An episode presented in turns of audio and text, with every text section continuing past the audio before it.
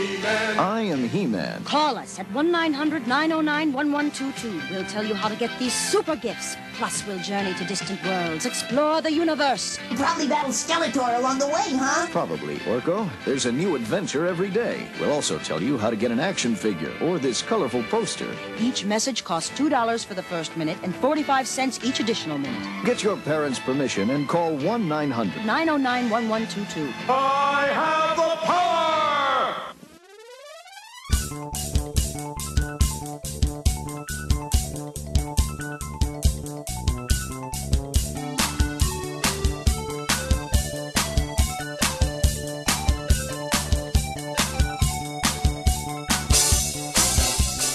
running. We're rolling.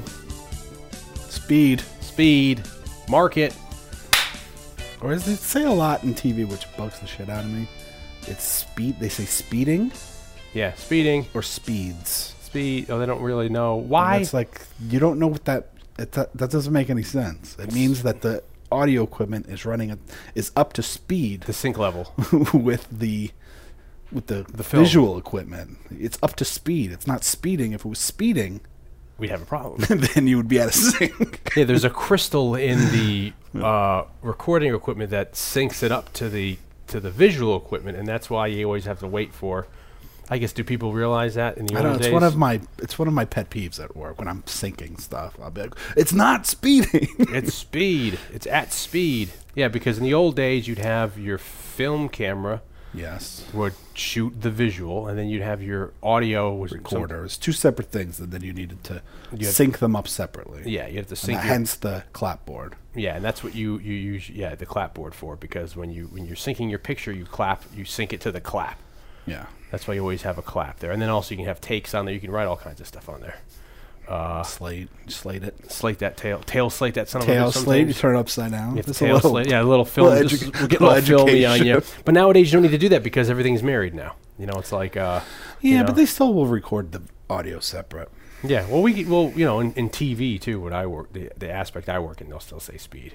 You know, is everyone up to speed? And it's like, well, I guess they mean are the records ready to go, as opposed to like, yeah. you know, is is your, you know, Nagra and your crystal speeding with your The crystal, with your uh, Arriflex camera, the dark crystal. the dark crystal that somehow keeps the speed because yeah, uh, that's the one thing I never really understood is that how's this crystal keeping the Nagra up to speed? with the camera equipment. We're getting right, way down the alley, but I guess it's it's one of those things where like I don't know. For some people out there who were nutty as I used to do, is I used to try to take with me the movie, so I would I would cassette tape them. I would record them off the TV with my cassette player. Yeah. and then I can leave, and then I'd listen to them like on my headset or my Walkman. Yeah, yeah. And And then when- Smith talks about how he, he used to do that. He I used used to have do that with Jaws on. Yeah, I had Predator, cassette. I had RoboCop, I had Aliens, I had uh, Batman, I had all the Untouchables, I had all slow movies, and all the movies that have been quintessential in my upbringing. And uh, then what I would also try to do is like do some like quasi surround sound before it was. So I would have the the tape player.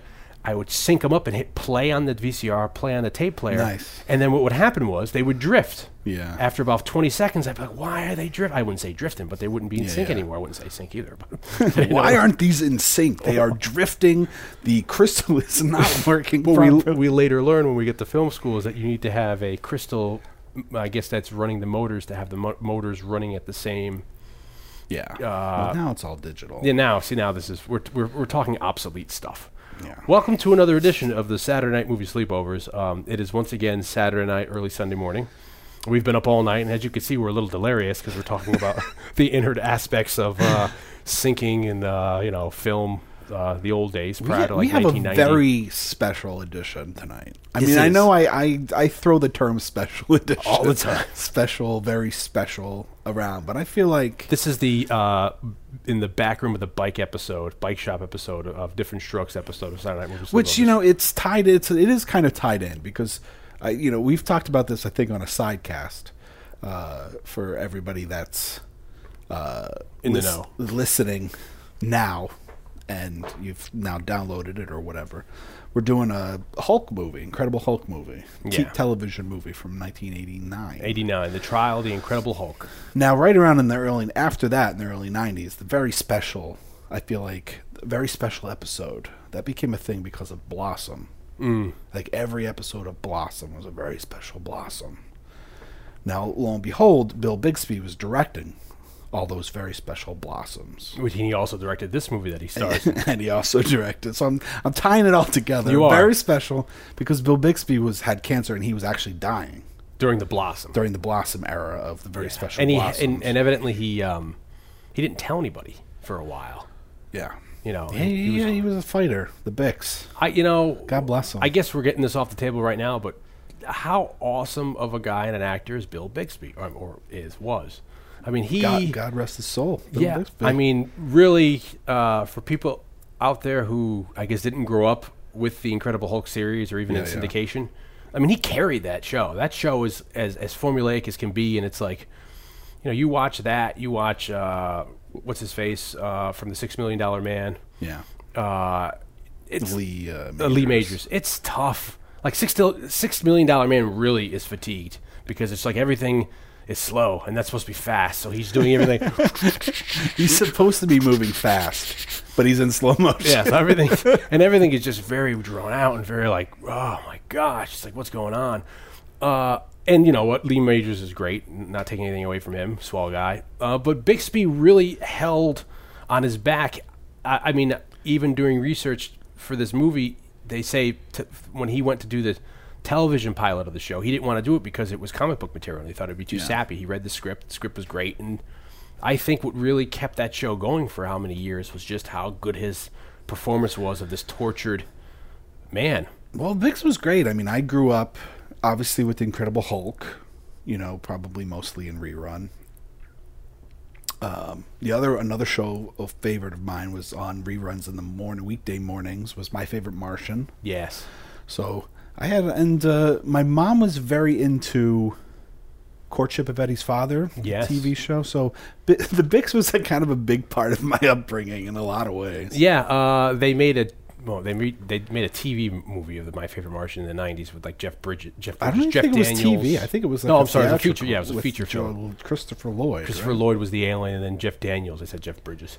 Jeff Daniels. that would have been an interesting movie. It's Starman uh, comedy. Uh, but the, yeah, the original series was him from the early '60s, and then uh, the one you just said that the uh, Courtship of Eddie's father. yeah that was the late '60s, and then he did one which I'm still really excited about watching one day. Oh, That- the magician The magician only did one season. You and I discovered that at Midtown Comics. They used to have like bootlegs of that, and it looks great. And I guess he was an amateur magician, and then on the show he's a magician. And then in the early '70s he used to do like a variety show where he'd have a- amateur magicians come on to do stuff. So. It seems like such a really cool plot, like this traveling uh, magician doing different things, and who better than the Bix, right? God bless him, man. You know, and then he did a lot of like stuff in the seventies. he did like a lot of um, you know, uh, variety television shows, Hollywood Squares, da da da. And then in the late seventies, he lands, uh, you know, Incredible Hulk. Incredible Hulk, which was like, I mean, we had the 60, 66 Batman. Yeah, So, I mean, it wasn't like superheroes or, or comic book characters on television was like a completely new thing, but it was a big thing for Marvel. yeah. I think it was Marvel's first thing as well Is there was a departure, uh, certainly for Batman sixty six.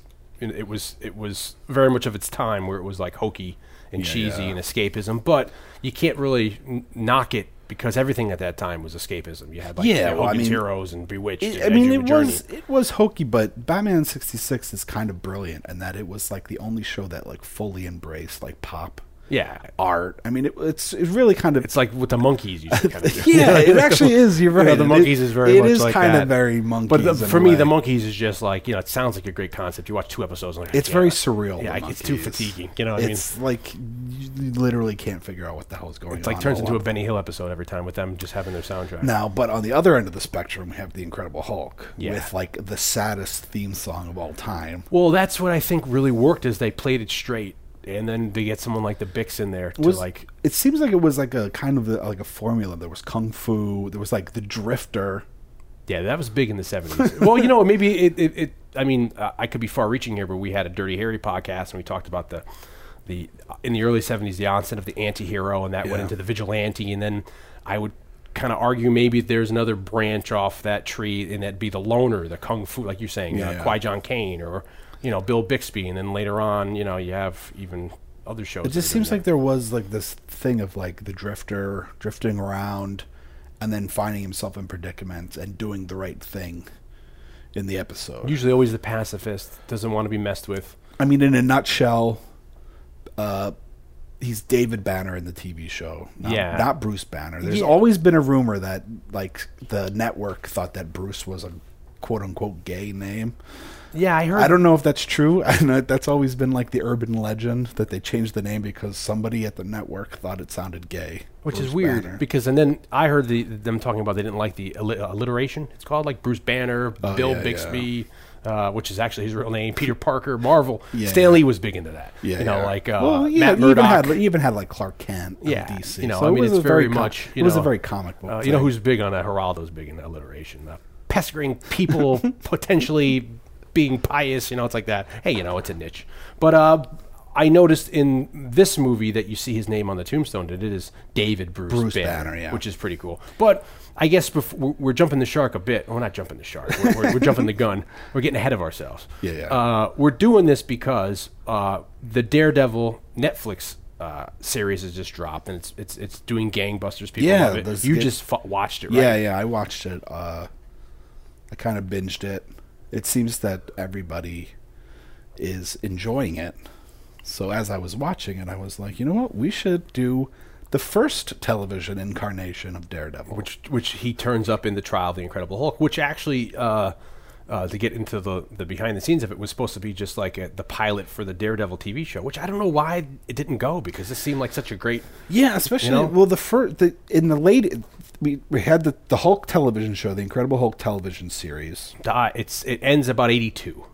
and then in the late 90s i mean late 80s there seems to be like this revival of like the television movie Yeah. to my recollection i just remember like tv sunday night tv movies were like a big deal Yeah, Disney. i mean they were always kind of a big deal but it up until you know more recently but They peaked in the '60s. They were huge in the '70s, and I think like you're huge saying, late in the 70s late late '70s, early '80s. They kind of went a lot of wayside. really weird stuff in the 70s Yeah, and it's weird because a lot of ser- shows got their start in the TV movie format. Kojak, Columbo. I mean, Col- uh, Not Night Stalker, yeah. uh, Kolchak. The Night Stalker, as well as Kojak uh, with Telly Savalas. Yeah, yeah. Uh, and you know, it, it, it, it's, it's a whole other. Maybe we should do a sidecast on that. It's a whole other entity. But so yeah, you're, there is a resurgence. But I for us. remember, I remember it. Be, I mean, if it wasn't in our youth, if it wasn't on a Sunday night, if it wasn't a new television movie, yeah, like a Disney. it was like an airing of an actual movie that was in theaters. It's like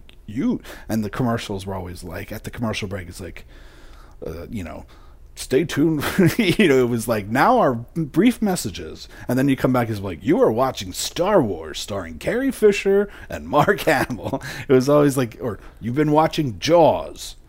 So there was like they would air like older movies on TV, and when, it, they didn't have that, they would air television movies made for television, and there was a lot of um, kind of like reunion shows, like like the Hulk. I remember there was like a Six Million Dollar Man, like the Six Million Six Million Dollar Man, and the Bionic Woman get married. Yeah, yeah, I remember that one. And often they were pilots for potential television shows, like um, Viper yeah. was like I remember when that came out. That was a television movie, and it like had the highest ratings. And everybody was like, "Why was this so highly rated?" So then they rushed it into. Was it the car, the Viper? It Yeah, like- it was the Viper about. It was like the Dodge. It was about Yeah, a Dodge Dodge, Viper. like a. Sp- it was kind of like a Knight Rider show, except for the car didn't talk. Yeah. but it was a guy driving around in like a souped-up Dodge Viper because they were huge at that Yeah, I point. remember that. Just doing crazy stuff. And so tell and then there was a lot of adaptations of uh which had always been the case, but again they brought back like the adaptations of like classic horror stories like Michael Caine and in Dr. Jekyll and Mr. Hyde. Yeah. And then they also had that two-parter miniseries of the Jack the Ripper with Michael Caine. Yeah, and they, David Hasselhoff did a, uh, a Jack the Ripper esque one uh, in the early '80s, and you have as well as uh, maybe in the early '90s, you had Randy Quaid doing like a Frankenstein for like Yeah, so there you was had- a lot of and it's interesting, and it gives you an excuse to revisit old material. Hence, like the Hulk's been out of the, the scene for five six years, and then you know you you find out maybe there's stuff in the works theatrically for. and I feel like Columbo stuff. made a comeback. Well, Columbo, yeah, in the late 80s, Columbo started again. His show went off the air in maybe 76, 77, and then uh, in the late '80s he came back and he did a TV movie. And Rockford Files, like I feel like made a comeback. Yeah. in television movies. So, point is, television movies were big, and a lot of and a big chunk of like a big subgenre of made-for-television movies was like this bringing back old TV shows in Sunday night movie format. yeah, because people are like, oh, you know, it's it's, it's, basically what they're doing now when they're re- re- rebooting and reimagining. and know. they did the first one for the Hulk was they did the Incredible Hulk Returns, and that one was supposed to be a pilot for a potential Thor television show. That has a that has a guest appearance by Thor, the mighty Thor. Not directed by Bill Bixby. that one, it's like he hired the director who had written and directed a bunch of Incredible Hulk uh, episodes. yeah, he, he takes credit as like a co-director or something. But he didn't, yeah, he he's didn't got like an uncredited director. but this it- one- but his production company produced it. yeah. Um, and then apparently that had huge ratings. So why that didn't get spawned off into a, a new like a, a Thor show, I don't know. But that one did so well that they did another one, which is the one we're talking about tonight, the trial for the Incredible Hulk, or is it of Trial of the Incredible. of the Incredible Hulk, with a ge- with a co-starring Daredevil yeah. and and the Kingpin is the villain. They never call him the Kingpin, but it's uh, it's John Rhys-Davies, who we love, who who's uh, in the Indiana Jones movies, in the Lord of the Rings movies. He's Solomon in King Solomon's Mine, a Quatermain movie. Um, oh, what's his name in the Indiana Jones movie? Sali. Sa- Sallah. I Sallah. think. Bad dates. yeah. Uh, You were named after the dog. you named it or do- Yeah. So it's weird. You know, you have him in there. You have uh, the other gentleman playing Daredevil, Rex Smith, uh, who for the for the people who were who were in the know, he played. Remember Street Hawks? Street Hawks was the guy on the bike. It was basically a Night Knight Rider ripoff.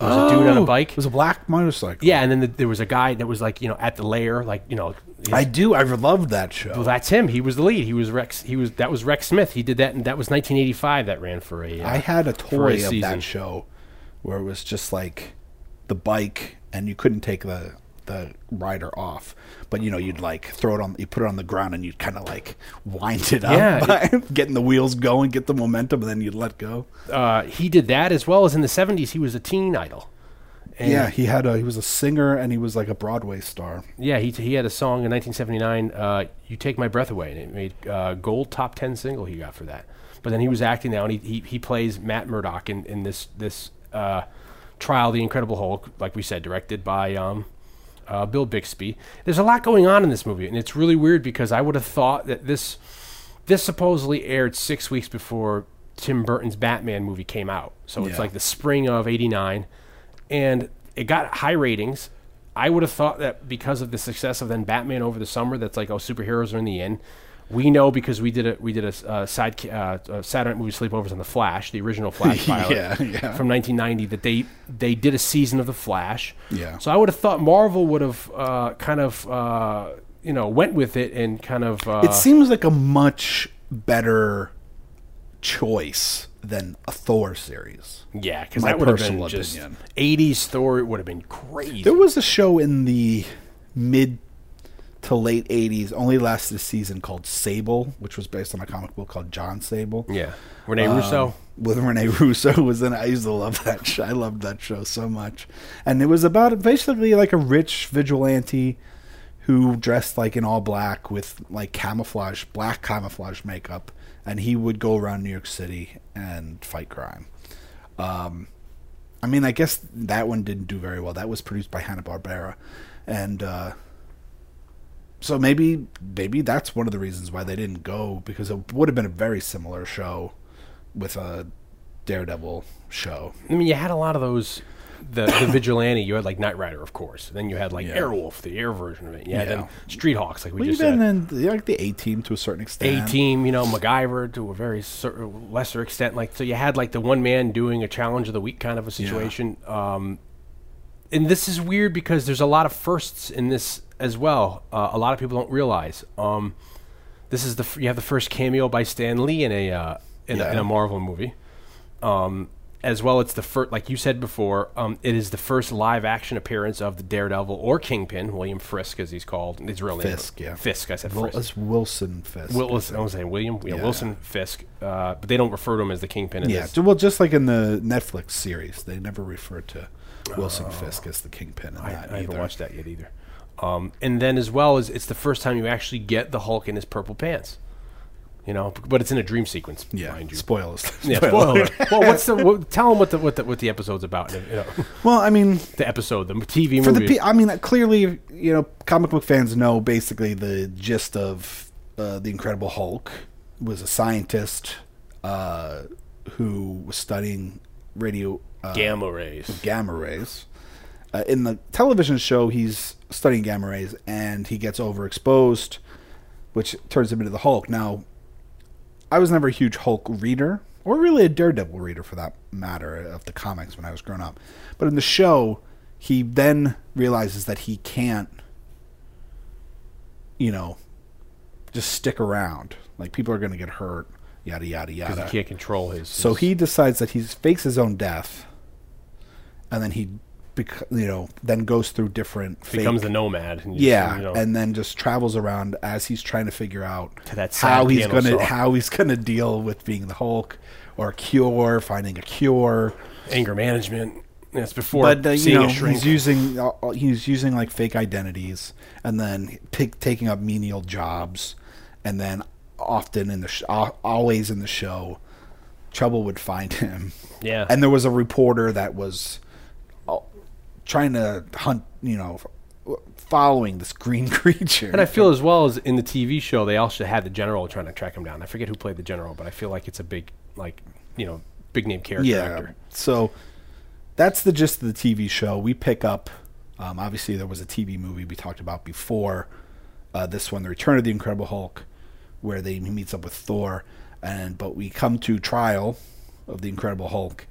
Uh, same thing. He's he's got a goatee He's at the a, beginning. he's got a sweet beard. got a sweet beard in this one, and uh, he's uh, doing irrigation work. I don't He's know what he's ditches. He's digging ditches, Yeah. with, and there's some asshole. There's always, you know, it's I don't understand why there's always Why is everybody 80s always picking on fucking I- Bill Bixby? It seems like in the late '70s or '70s and '80s, you, you always had an asshole in a group of people. There's always just like, cause like he's just trying to get out of the ditch, and someone's like pushing him back down. It's like, you know, don't you know who this guy? You don't even know who this guy is. He could he could be a ex, you know, prisoner or something, you know, ex-con.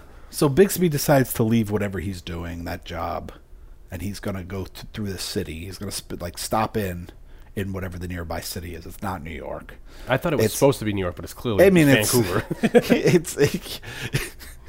Because even the I European, mean, when I mean, yeah, it's like called the when they Hulk re- Incredible in New Yeah, York. or when they released this in, in Europe, maybe in Sweden they, or Germany, they named it Credible Hulk in New York, and it's But it couldn't be further from. I mean, even like the the skylines. even. yeah, even like the shots of the city from far away show like a huge mountain yeah, beautiful, behind beautiful them. snow So it's clearly Canada, and uh, he goes into the city. Uh, he's riding the subway. Some woman is getting harassed. I Yeah. mean, there's some other parts of this story, but the gist of it is someone getting harassed. The pain on Bixby's face of like not wanting to get involved because he knows what the outcome is going to be Shit's is gonna go classic. Yeah, I mean, you you really feel for He's him. really conflicted. He's really pained. He's really conflicted. he stands up for. He gets beat up, turns into the Hulk Fuck some shit up. fuck some shit up. Basically, the gist of the story is he then gets as David Banner or or whatever his David Banner, yeah. but whatever his like alias. Oh, whatever. is Yeah, he's going by. in the in the show. He gets picked up as being like an accomplice to this, or being the guy that harassed this. He was the aggressor. as being the aggressor, and his lawyer is Matt Murdock. Yeah, he gets uh, what is it? Is a court, court appointed maybe, or I don't. I forget how, how I don't remember how. I think Murdock takes it pro bono. because of the guys who actually who else was involved. Yeah, but the scene before the subway, there's an elaborate bank heist. Or no, there's elaborate like uh, Sto- it's a department department, store store, burglary. robbery, and it's all very well coordinated. And there's some mastermind telling everybody, you know, over headsets what to do, and they're putting cameras in, and it's very dated today because you know you think that.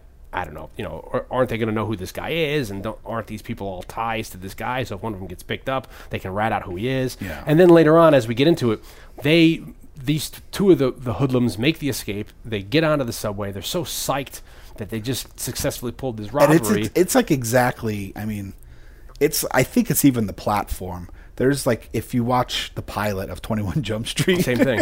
it's like the same exact subway. It's the same. I think it's the same platform. Well, they, they and then they, they go in and they're so psyched and, and hyped up that they did this successfully. They start fucking with everybody on the train. Yeah, yeah. And it's funny because I, how everything um, looks now in retrospect. These guys are they, they don't look at all like hoodlums or punks or you know I wouldn't be scared of them at all. They're just one guy's a redhead. Yeah, yeah. They're the like kind of like 80s preppy guys. yeah, and then and, you know the the, uh, the ginger's yelling at everybody. He's calling the old man a mongrel, and he sees the girl. He's like, "I want to get to know you," and it's it's just. And again, in retrospect, you would think that their big boss, who turns out to be the kingpin, would kill them himself because they're a liability. Yeah, you know, yeah. it's like remember Heat in the beginning of Michael Mann's Heat. They try Yeah, to kill him because he's it's a liability. You can't have these guys just arbitrarily going out causing violence, and then if they get picked up, it's like, Yeah. I'm working for the kingpin, and then your show's over. You know. So anyway, but they lo and behold they start messing with her, and then we have the plot like you said. Yeah, well, we come to realize that Matt Murdock has, I guess, he's been, uh, he's had suspicion that Wilson Fisk is is a bad dude, and I Yeah. think that's why he takes the case Yes. is because of like the other guys involved who got away with it. and he and he he, he confronts um Banner about it, and he's he can able. To, we learn later on why because he's Daredevil and he's able to tell Hart and all that. Yeah, yeah. How you're telling a lie because you know, Yeah, you can your touch- breathing and how your heart reacts, your heart rate and your blood pressure. So he's like, okay, I can tell you're not. You, you're telling the truth. I'm going to take your case pro bono. Yeah, you're right. And then as we le- we realize he he's trying to eliminate because then we realize that the kingpin has put this big fuck off building in the middle of the city, Yeah. and it's just like freaking huge. Yeah, yeah. And uh, you know, everyone hates it. it's an eyesore. No one, everyone, no, and nobody gets get sun. sun in the morning. Nobody gets sun anymore because it's where he put the building, and there was no building codes and all that. So Murdock is trying to uh, go after the kingpin because he, he swears that he's uh, He knows that the kingpin's no. He knows that Fisk is no good. he's up to no good. Um, and the woman who was kind of harassed on the on the subway, she's been kind of uh, threatened to blame uh, Bill Bixby for the for it. Yeah. you know, so the other guys get off scot free. And then, I mean, that's kind of the gist of it. I Yeah, mean, then- the rest kind of goes the way you would expect it to go. Yeah, and then then you you, you, you you see the Daredevil. Uh, Daredevil's doing some stuff. You have a couple changeovers to the Hulk. Hulk, Hulk fucks some shit up. Um, I There- guess it's interesting to note that, that you don't have like the last twenty five minutes of the movie. The Hulk doesn't. yeah, the Hulk doesn't play a huge part. Well, in it's the movie. almost like a. Uh, I mean, they really are like Daredevil. They really are trying to set up a Daredevil story. um, And in- by the way, I would say for people that have been watching or have watched or are going to watch the Netflix Daredevil, there's like I don't know, there's like a lot of similarities. I mean, other than the fact that Os- the Wilson Fisk isn't called um you know, he's not called the Daredevil. He's not called Kingpin in either one. The sc- costumes uh, are kind of similar. Well, Like, it's like instead they- of like the traditional the red Daredevil with the DD and the horns. like superhero costume, it's much more of like a black ninja-ish. Yes, uh, Stan Lee at the time was real critical of it, vocal uh, publicly. He said he didn't like it because it kind of gave away that he was blind. I think it's kind of cool looking. He doesn't. I mean, I, what, who am I to say anything? Because the same year they came out with the Punisher movie, Punisher didn't have a skull, and it's like, what the hell are you doing? Uh, interesting to note that Matt Murdock in his law office, Nancy Everhard is there, and she's the female in uh, the Punisher Dolph Lundgren movie that we did. Oh, I knew she looked familiar. Yeah, same year, 1989. If you guys want to listen to that, That was our first, Yeah, our our- inaugural. Uh, uh, Saturday Night Movie Sleepover cast. So we did that. We did The Flash, which was like our third or fourth, uh, the, the 1990 uh, DC Comics uh, TV show, and then we're doing this now. I don't think this was a bad movie at all. I mean, a lot of times, like we were saying, like with the Six Million Dollar Man, it kind of, of course, it's dated, but I think especially the relationship between uh, the Bix and uh, Rex Smith is really good, and I would I would love to see more of the two of them doing stuff together. Like we did another team up like movie. a buddy. Yeah, because you know, because they're really maybe it's just it, it's a tour de force of how good how good of an actor the Bixby is. You know, but no, I, I agree. That it is. It's a good relation. It's a nice relationship. I it's mean, honest. Nothing seems contrived. You know, even the part where like you know at one point Bixby's like, "How can I trust you?" to Daredevil, and Daredevil's like, "Well, I'm going to trust you," and then he he reveals who he is, and it's like, oh my gosh, he's he's he's breaking the fourth wall almost. So he, Bixby's like, I can okay, I'll go home with you. And then Bixby reveals who he is, and it's like real touching. It's not. It doesn't seem like hokey or just. No, I mean they fe- they seem like kindred spirits in a lot of ways, and and and and Bixby's character, like David Banner, kind of alludes to that. I mean, uh, Daredevil is blinded by like radioactive toxic waste, which enhances his other senses, but takes away his sight. Radiation poisoning. You know, and Bixby is, you know, he's troubled by uh, his radioactive experiences, and It's Um, it's interesting to note that the uh, the costume i i they went black. That shows up again. Frank Miller and John Romita they do a, a, a great miniseries called uh, "The Man Without Fear" '93, a uh, Yeah. t- comic miniseries, and they they bring almost I don't know if they bring it back, but they introduce the black Daredevil costume, Yeah. which I guess now you're saying in this new Daredevil Yeah, Netflix show I is mean, black.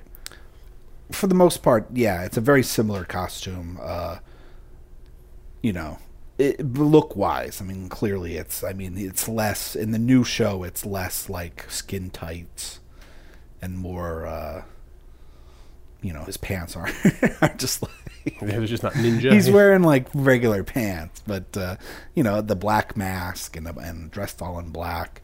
Um, it's a it's very similar. And the thing I don't, I mean, I, look, I like I said, I was never a huge reader of the Daredevil comics, and I and I get uh, that he has some kind of sonar yeah. um, which It's a cool way they which actually I show it, too. Which I think is done really well in the movie, like the Ben Affleck movie. Even though the movie's not good, I always felt that that was a really cool take on that.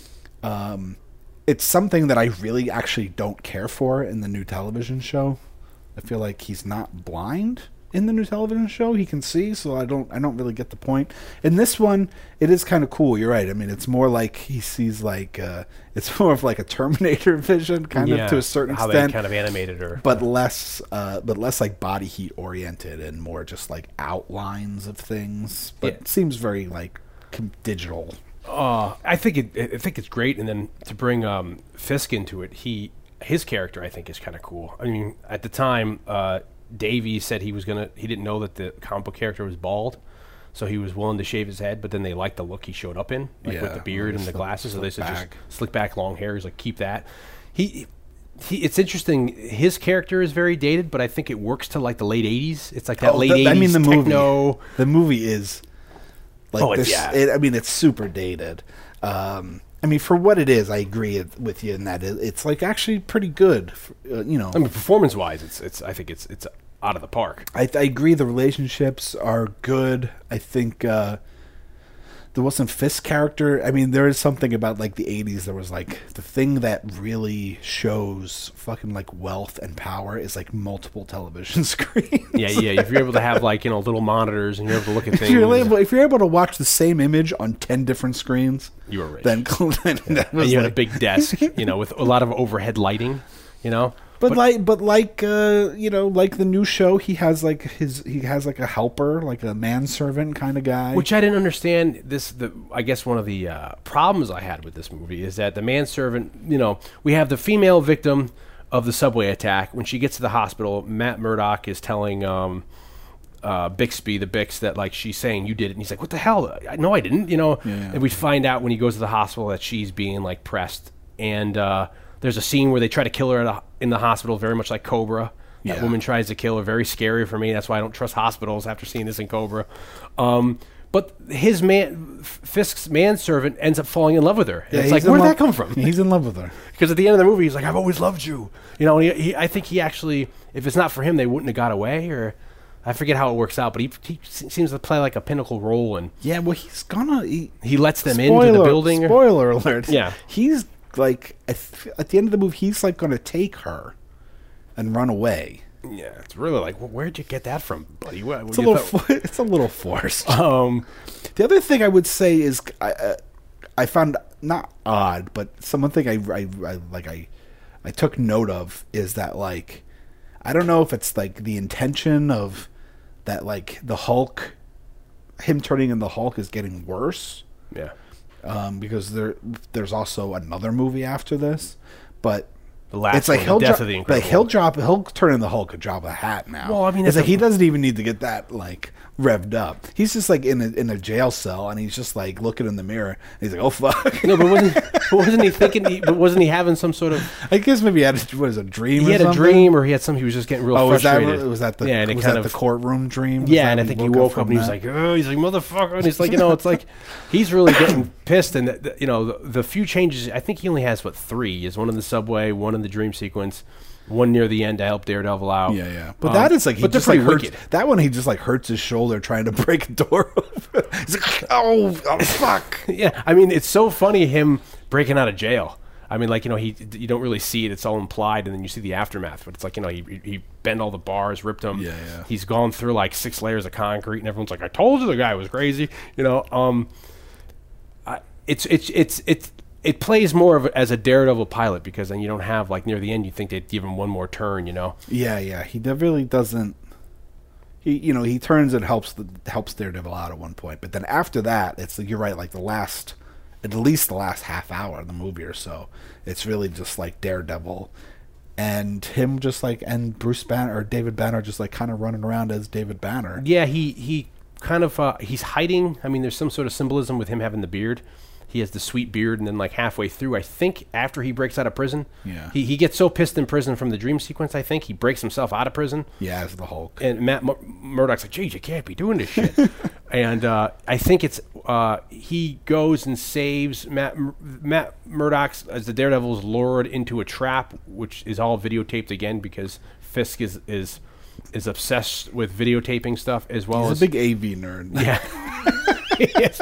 he's he's into his technology, but he also wants to show because his whole thing is like I want to network all the you know it's, he wants to have a international mob and he wants Yeah, to be yeah. the leader and that's his whole he's over because at the end of the movie you know he has all the mob or the other bosses from the syndicate you know uh, air, air quotations there to to help him you know and he's he's gonna pitch him taking over and then it's funny like you know an octopus needs a head it can't have the ten- I'm going to be said head Yeah, yeah. uh, so there's a scene where he sets up Daredevil, and it's really cool setup because he just blasts Daredevil with like a lot of like uh, freaking white noise, and it's real loud. And I actually had to turn down the, the sound on my TV, and then that pisses the Hulk off. He's like, no, because uh, you know Daredevil's getting his ass kicked, and then Hulk changes, and then like you know kidnaps him out of there, and he brings him to his apartment, and um, I guess there's some differences too with the actual what I know of the Daredevil character because you know in, in the comics he lives in Hell's Kitchen like in like in a regular guy's apartment where this one he seems he's kind of well off. Yeah, yeah. He's living in a s- super sweet late '80s kind of like yeah, and he's got Michael like a Mann secret apartment. phone. He has a he has a, he has a non-traceable cellular phone which is built into his wall, which is really like uh, he just can. Then he talks. He can talk to like the police chief, who's like the one not crooked cop. yeah. on the And, force. then, uh, and uh, who gets then somebody gets kidnapped in it as well. Who's getting kidnapped at some point? They, they, they kidnapped the girl. Maybe they kidnapped the girl and he goes after her. And that's yeah, how yeah. That, but that it's gets like a trap. Yeah, it's a trap. It's a Um, trap. It's a trap. The the Turk character, I guess he shows up a lot in Daredevil lore. The guy that Daredevil's getting information from from the guy, he just arbitrarily starts beating up that hood. Like Yeah, you, yeah. you're gonna know what I want you to know, and he ends up knowing it. So it was a real stretch for Daredevil, but Daredevil knew. But I guess that Turk character shows up in the the, the Daredevil lore. Um, I don't know what else. What else do you have to say about it? I just that. uh I think the Bix, huh? Just a, you know, it's the Bix, great. This is a fun television movie. I mean, I feel like you're right. I mean, we talked about it a little bit with the Flash. I mean, this was you got to kind of put things in context in that like Marvel really did not have a lot of success of bringing their characters to some kind of live action format other than the Incredible Hulk series because uh, D- you know DC was able to do Batman and then in whatever 79 is it they did Superman Seventy seven, maybe. I maybe know. the first one is 70 well 77 is Star Wars no, maybe seventy nine. Um, the Donner movie that revo- Yeah, that the- really re- revolutionized everything. they do the Superman movie and uh Marvel and manages to have a little bit of success with the Hulk Well, they had they had Spider Man, But they tried to do a Spider-Man show, and that didn't really last. That only lasted like a season.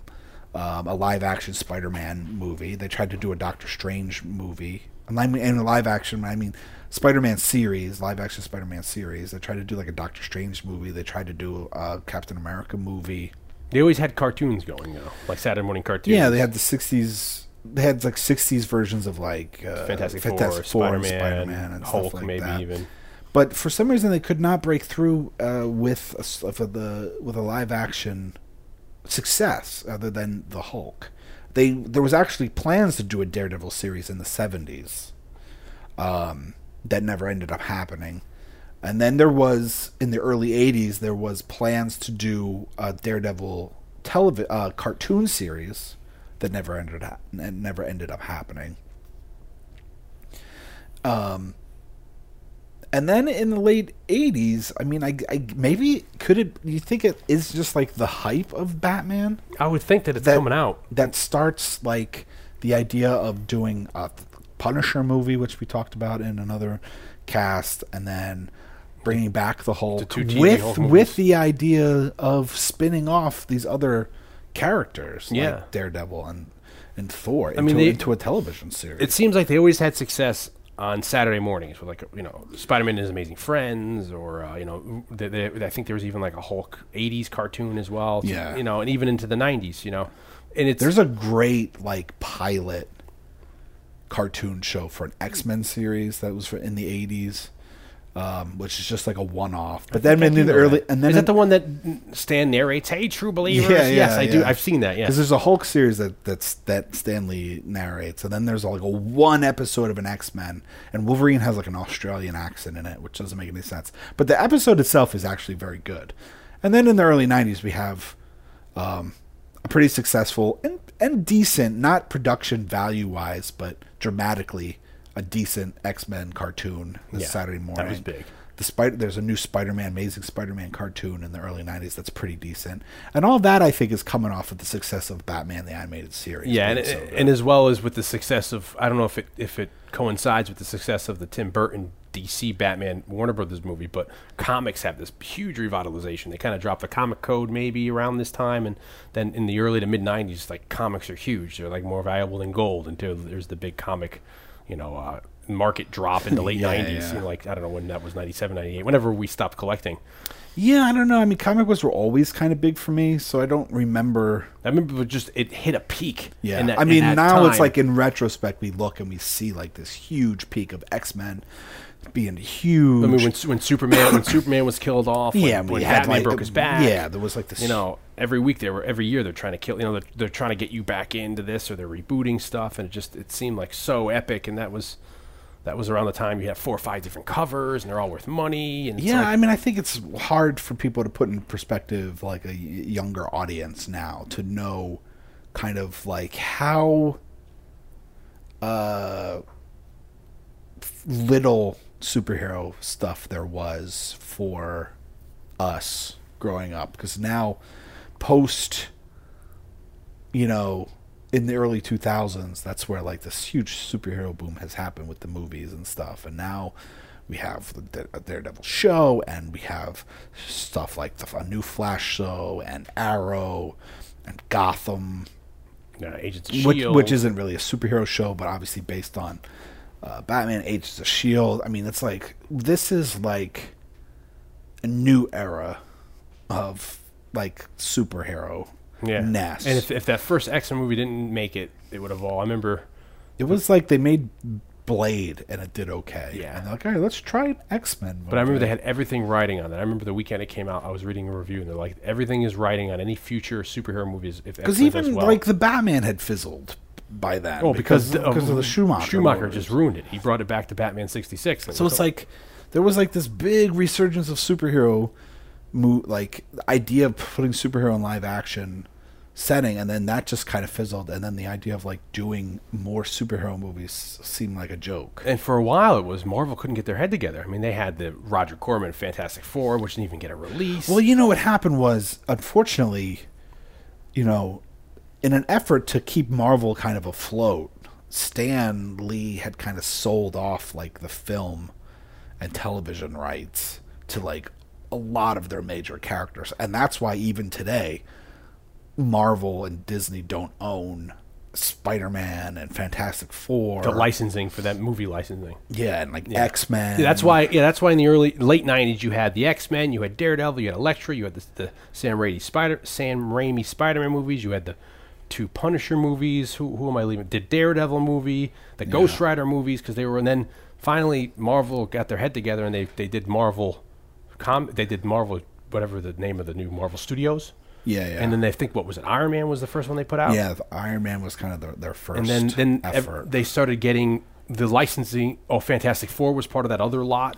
So Yeah, then yeah. now the those those licensings are expiring, and now they're getting those licensing back, and then you're starting to see, you know, they're they're they're putting all these movies into production and all that, and you know, well, that's why I mean Marvel was dishing out all these like secondary kind of like Blade, character like you said as well. movies because they didn't own the they don't really own the rights to anything. Yeah, I mean, they know like Captain America, Hulk, you know, and I guess the like the Avengers, and now like they were like Guardians of the Galaxy came out just because like that's the only other like they don't. well, we, Hulk's a, what we're talking about now is a perfect example where you had the uh, the Ang Lee Hulk, Yeah. which was not under Marvel. They licensed it out, and then it reverted back to them. And I think was that maybe the Edward Norton movie, or that was the, like yeah, that was the second that like installment after Iron Man. Iron Man Yes, 'cause came out. yeah. the Hulk movie. Uh, yeah, it's it's it's interesting. And then yeah, there's still that limbo, like you're saying, with Spider-Man not being owned by Disney, and uh, and I think But- Fantastic Four now. But the point is, like Marvel struggled for decades. and you and uh, for the layman, you would think that they they had the opportunities on a silver platter with the success of Superman, with the success of Batman. You think they could have put out something halfway decent. And look at this, this TV movie we're talking about. I think was halfway decent. I don't know why this this didn't greenlit a Daredevil series that could have been. that. I'll, that I won't understand. It's just because I mean, it, would- it would have been there a pretty no good. reason not to at least give it a season. You know, and they could have economized, if that's even a word, or cashed in on the height of the DC Warner Brothers stuff with the Flash TV show, the Batman movies. well, I mean, I guess the Flash show didn't do very well either because that didn't last very long. yeah, it lasted. I mean, I guess it just like wasn't happening. I guess like superheroes in television. it could have just been like that. You know, budgets are were just so low for television Yeah. that you really couldn't do. Well, it was hard- with too much. Uh, you know, of being able to do it real justice. Well, I think it's hard. The technology wasn't there. You know, where now today you can do anything behind a blue screen. Back then, it would have cost you money. So to do any of the, like you said, to do these characters justice, you can't. And, and looking halfway cheesy. I mean, you were able to do it, excel with like everything copying Star Wars. You had like Buck Rogers and, and Battleship Galactica. You were able to get away with that kind of, you know, with miniatures and and you know stop motion. Yeah, but yeah. You couldn't really have you know freaking like Spider Man. Spider-Man or Captain America or even like the Fantastic Four battling it out in New York City and not have it look really hokey, you know? Yeah. Um, but it brings us to like the second part of what we did. Um, so we were sitting around, uh, uh, we were trying to find the, the videotape that, that uh, Blake had so long ago taped this uh, trial of the Incredible Hulk on. So we had found by accident he had taped some uh, early 90s Spider-Man. And he had season three episodes. Uh, I think they're episodes uh, six and seven, maybe of six and seven of season three. of Spider-Man, the TV, the '90s TV show. 90s cartoon. So that's true. I, I kind of forgot that we had we watched those earlier. See how long That of a night was, uh, how delirious we are. So as Well, the idea was, you know, I've been on a, a Daredevil kick because I, wa- I watched the show. We The decided Netflix to, show. We sh- decided to do this because uh, Daredevil's first appearance, a live action, and then I was, and then we were like, well, what else we got Daredevil wise? And And you're like, apparently, got- he doesn't. He makes an appearance in like a '90s uh, Fantastic Four series that I never watched. Yeah, I didn't that see I don't either. really know anything about. But the, one of the beauty, one of the beautiful things about the '90 the '90s Spider-Man cartoon series is there was a lot of really cool cameos. Well, basically, Punishers in an episode. I think basically on the height of the very much deserved Batman the animated series, they realized, oh crap, we can do a sp- like I guess if you want to call Spider-Man Marvel's Batman because DC had Well, done it. yeah, Spider-Man is by far is like the flagship character. Yeah. for So they were like, "Who are we gonna? Let's do Spider Man." So basically, they do this pretty decent uh, animated show. it was it was one of those things where they wanted to release a series of Spider-Man toys. Yeah. just like we've talked about with GI Joe and Transformers and stuff. And so they wanted to do a series that was uh, that would sell these toys. So they they did a Spider-Man TV show. Now, Um, that ran from 93 to 98, had five seasons. It's a good show, and it And was a real battle for the creators because they wanted it from the very beginning to be like, uh, like a like a serial in that it was like one overarching storyline. Now they got closer to that with later seasons, but um, the network was really kind of against that. So in the beginning, it's very much just like thirty minute episodes, and then they're they're not really linked by anything. S- slowly, it becomes a bigger bigger arcs. Definitely two parters are happening, like consecutive two parters all the time. That they would be, continued going to the next one, and then they get into a good flow where they do get to do kind of like an ov- overall arcs.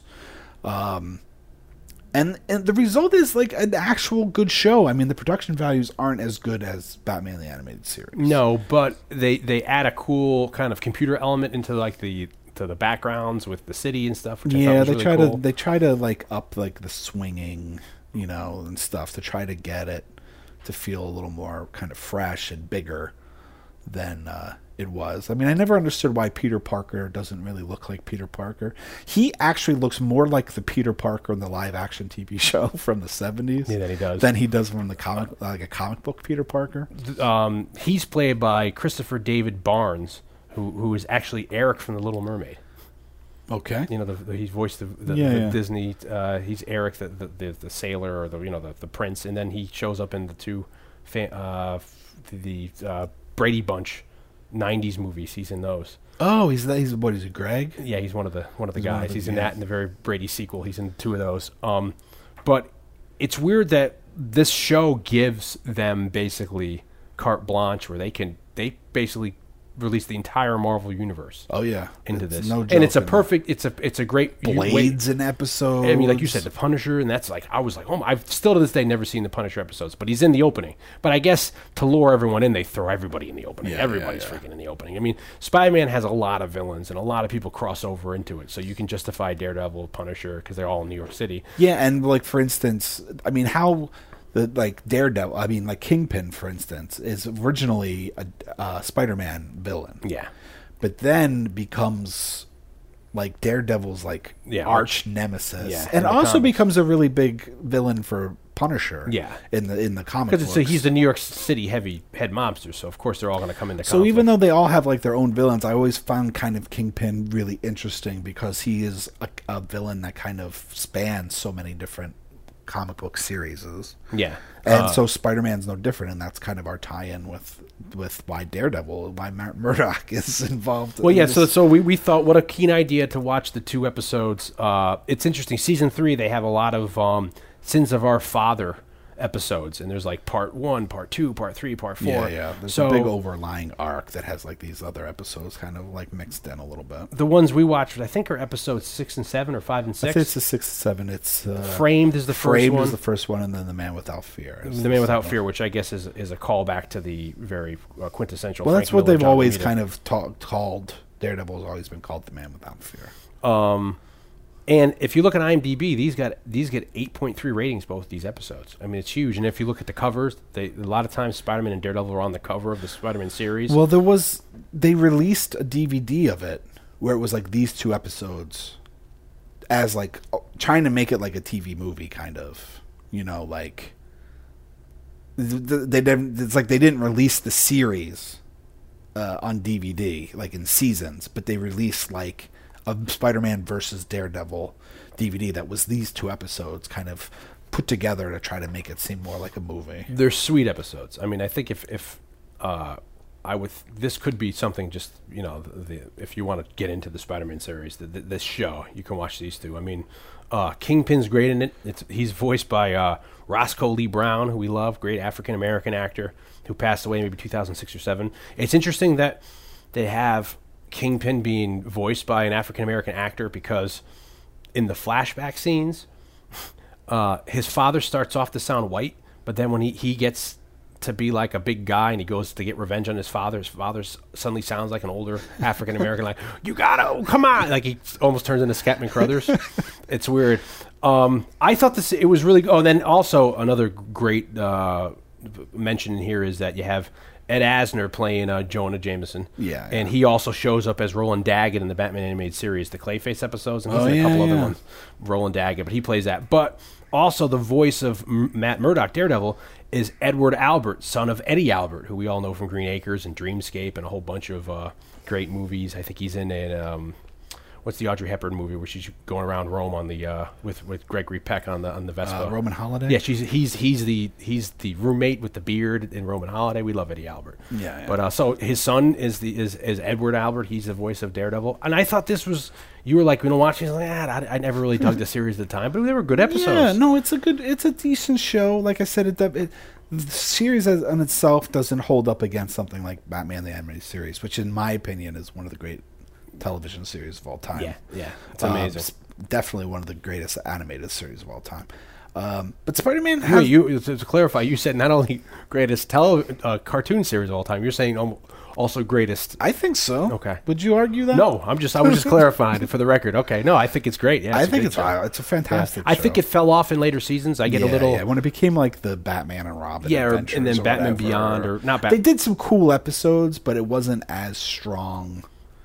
Uh, like overall, like whatever they termed season two or season three, I kind of kind of fell out of it then because I didn't know what was going on. The animation kind of started to change and go Yeah, towards yeah. the way now where they have like the extreme, like the Titan Ti- the, the uh, Titan teens go, or Yeah, yeah. you know, like that. It's just but the Spider-Man show, uh, you know, maybe as a whole doesn't, you know, hold up against something like the, the especially the earliest the Batman animated series. But there's a lot of really good episodes and a lot of really interesting storylines happening. Um, and I think these two episodes, I think you're right. They're good. I mean, it's a very similar. It's the same story basically. It's very Except similar it's- it's story to- Peter to- Parker's. Uh, he, he I guess if you're going to have Matt Murdock, I mean, that's the easiest to, to bring him in way. wrongly He's a lawyer. Somebody's wrongly. One of our our, heroes wrongfully accused. Matt Murdock comes in to be his lawyer. Yeah, Peter Parker gets a job at the Fisk company doing. He's just basically an IT Like I- guy. IT work, You know? yeah. And then uh, he gets framed for some sort of. Uh, he's Like he's leaking government secrets to like yeah shit. to like foreign uh, foreign uh, governments or whatever the heck.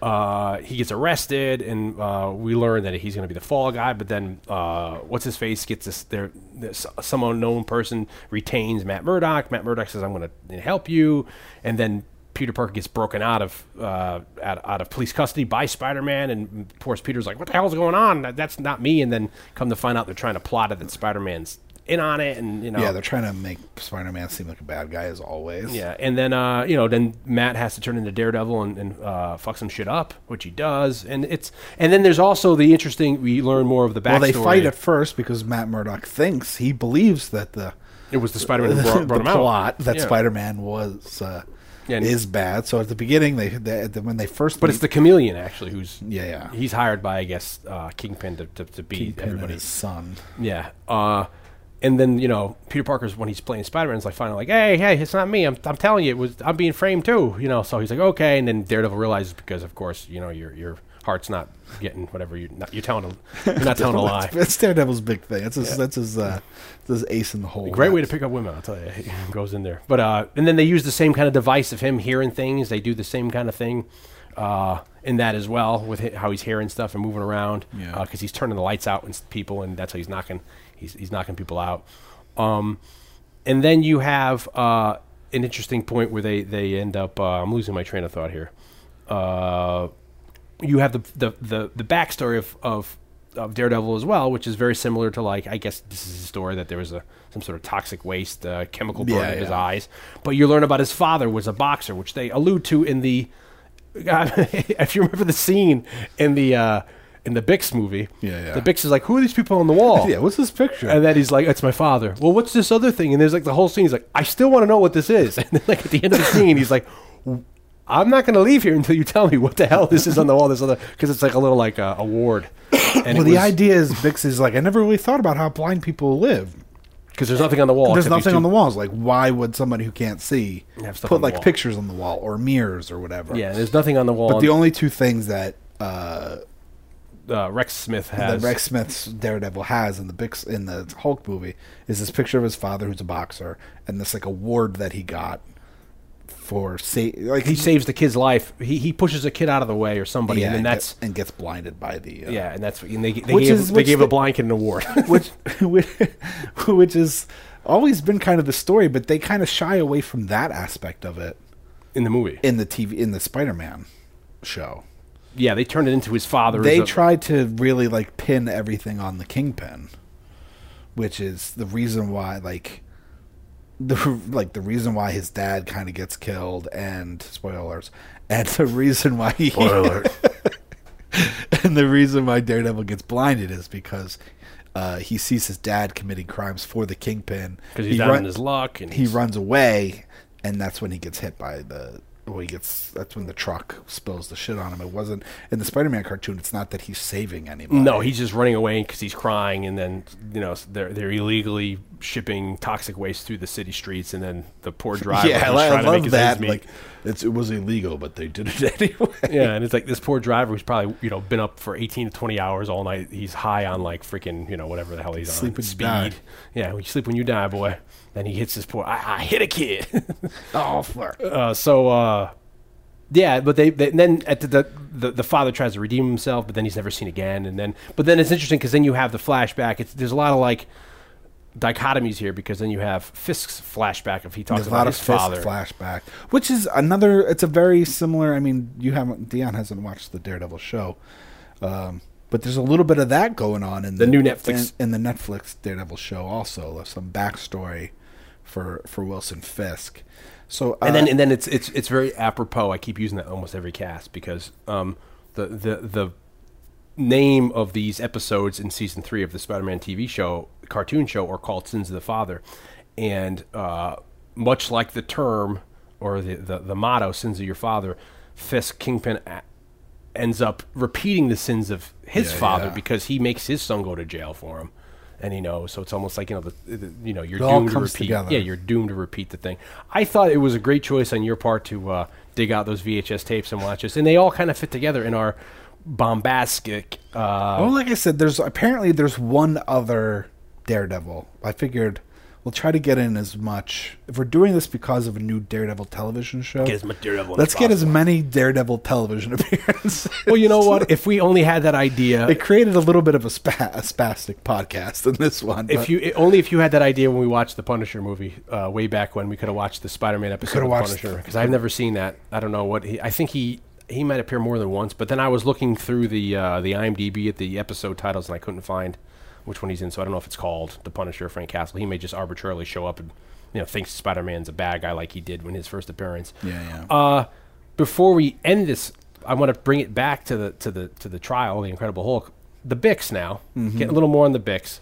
So he starts directing. He th- this comes out in '89. He he directs the last one, Death of the Incredible Hulk, and then he starts. He I think he directs an episode of Diagnosis Murder. Yeah. He might he, he I don't know if he directs it, but he stars in it. It's the pilot for the Dick Van Dyke Di- Diagnosis Murder, and that's the last he ever acts. But then, like you said, get into what you were just saying about your your. Blossom. oh well, he starts directing a lot of television, and he starts to become the he becomes the re- the regular director of Blossom. yeah. Um, and uh, you know instead of like taking time to himself or or whatever as like he's basically kind of like on his deathbed i mean as the the t- cancer is like taking taking away like kind of all of him i mean uh, he had a lot of things removed He had he he'd gotten prostate cancer, and then he he went into remission. and He thought it was all right, and then it came back. But then, It even when terminal. it came back, instead of being like, "Well, I'm gonna, you know, travel the world. I'm gonna do all these things," he really wanted to just work. Like he loved working. He loved television. He loved directing, and so he's just like he would uh, shoot Blossom. I mean, he would direct Blossom, and sometimes when he was like too weak, they would take uh, breaks, and he would go take a nap and uh, get back up, and then they would resume shooting and. Um, he pretty much just directed that, I think, until he died. Yeah, the, he he ended up passing away November twenty first, nineteen ninety three, of, of uh, prostate cancer, only six days after com- completing his last uh, Blossom episode. Yeah. So he, less than a week later, he passed away. That's how much of a adamant uh, workaholic I guess he was. I mean, I feel kind of bad that like, I feel like uh, his legacy is kind of kind of dwindled away. I mean, I don't think anybody. Well, it's like you know, it's very much. I mean, I, I don't want to compare the two, but it's very much like like Michael Landon. Yeah, you know, like a lot of day, like Michael Landon was huge in our day. Bonanza, and then a certain Little House on the Prairie, and it's Yeah, like you know, and he was a ladies' man. I mean, I hear stories. I've talked to people who've worked on Little House on the Prairie, and it, that used to be like a. Uh, I guess I don't want to get dirty, but it was like a gag of like who was getting who, like Michael Landon or the other guy, you know, because he was such like a hot stud. And I remember in the '80s that hair, Highway to Heaven. Yeah, You know, he had that like uh, mame of hair. We lion had hair. big ears. Landon. Yeah. Oh, that's that's what covered him up. Those so that always, of hair. So post like his really young Bonanza, days, he yeah. always had like kind of longer hair that would cover his ears. and he he's another one who died of cancer. I think either in the late '80s or early '90s. And it's same thing. It's like you know people don't know.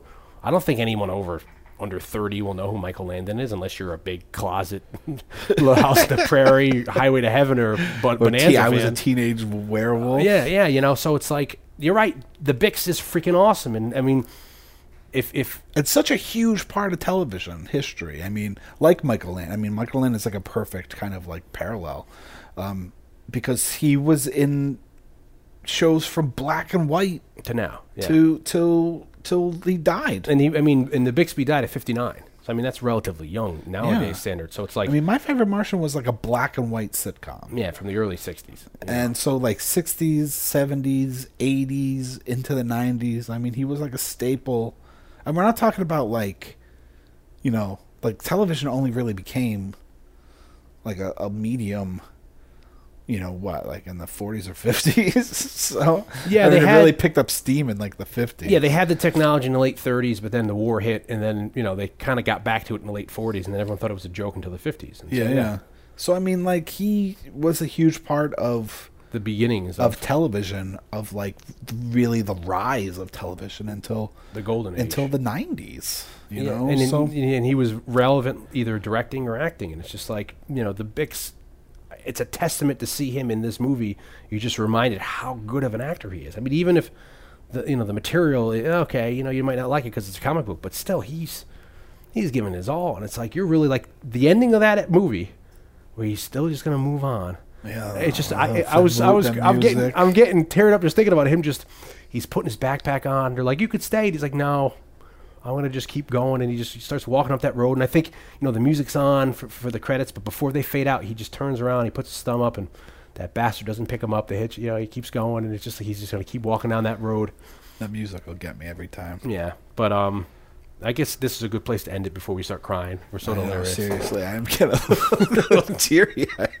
Uh, God bless the Bix. Uh, We might do. We you know who knows? We might do the other t- t- TV movies. The, the Hulks. Yeah, I mean, there's, I mean, you know what? point. Maybe if we do like a whole Marvel, we do the the Captain America. We talked for a long time about doing the Roger Corman that never saw the light of day Fantastic Four Yeah, movie. yeah. I still haven't seen it. Yeah, uh, I think actually I've ever, never watched the whole Captain America from the early '90s. I was going to say I don't think I've ever seen that from beginning to end. I've caught it when it was on TV because they used to play that like on Saturday or Sunday afternoons. Yeah, yeah. You just turn it on and it's like you know, like Red Skull's in Italy. He's Italian or something. He's in a villa. What are you doing?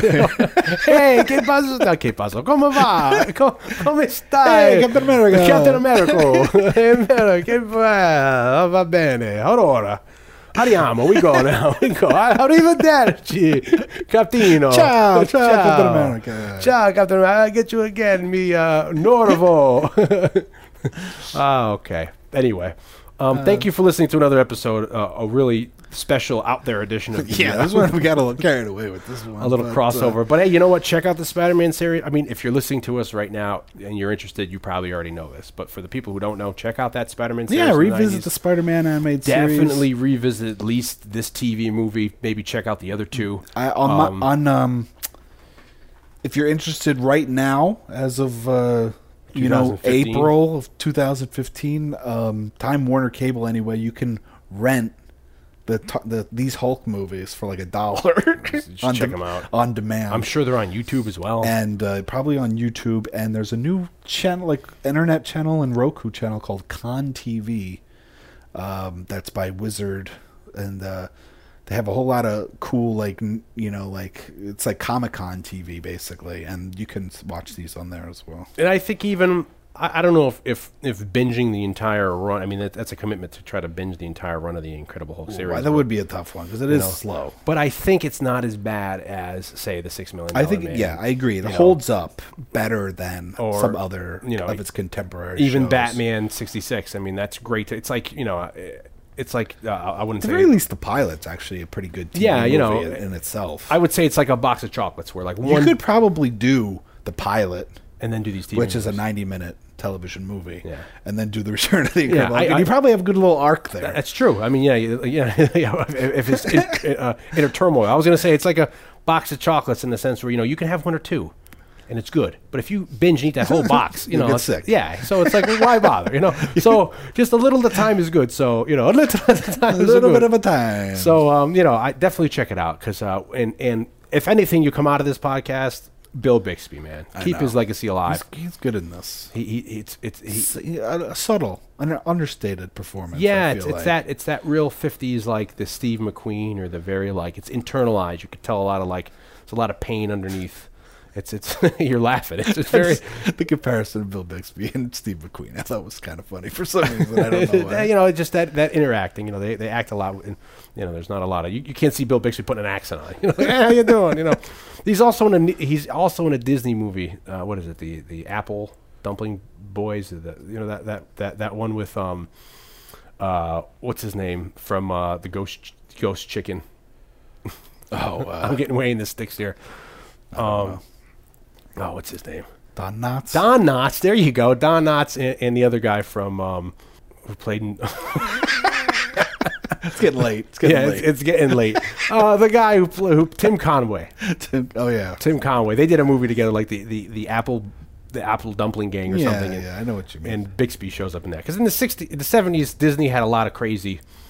Crazy weird movies, which I'd love. I- I'd love to try to get some of these to twist your arm to do some Disney's '70s movies, you know, like or even the, the '50s or '60s movies. But they were so Kurt Ru- successful. Kurt- Kurt Russell Well, that's how we get to start. Yeah, you know, it's like the 50s and 60s of Disney's were so good. By the 70s, are just they, you know they have no fear, so they're just throwing you know. And then you have the epi thing, like the black hole, where it's like, whoa, Jesus, this is not a children's movie. You know, we should invent another movie company to do this. Touchstone, you know.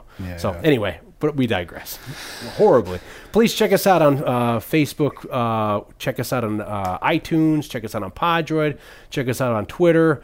Uh, check us out at SaturdaySleepovers.podwits.com. Check us out at podwits.com because we do the sidecast as well. We do uh, various topics that concern us. Uh, Blake, tell them about your uh, your your music. jblakeblues.com jblakeblues.com You can listen to Jay Blake's music there. Um, and we're around. We'll be back in another two weeks. yeah we got some uh, good stuff coming up on the We do have some crazy stuff coming up. It's going to be a crazy summer. Uh, it's going to be a late, late, late, late Saturday nights. We, we think we already have a patriarch for the site.